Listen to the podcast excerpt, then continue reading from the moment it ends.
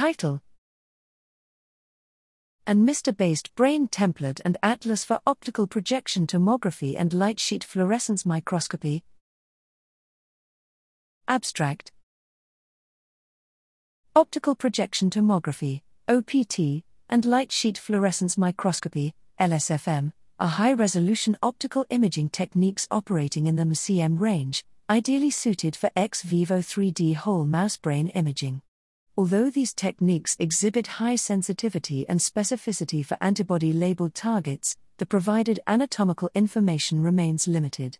To allow anatomical mapping of fluorescent signal in whole brain, we developed a novel magnetic resonance MR based template with its associated tissue priors and atlas labels, specifically designed for brain subjected to tissue processing protocols required for 3D optical imaging we investigated the effect of tissue preprocessing and clearing on brain size and morphology and developed optimized templates for BABB slash Murray's Clear, OCUM, and DBE slash iDISCO, IOCUM, cleared brains.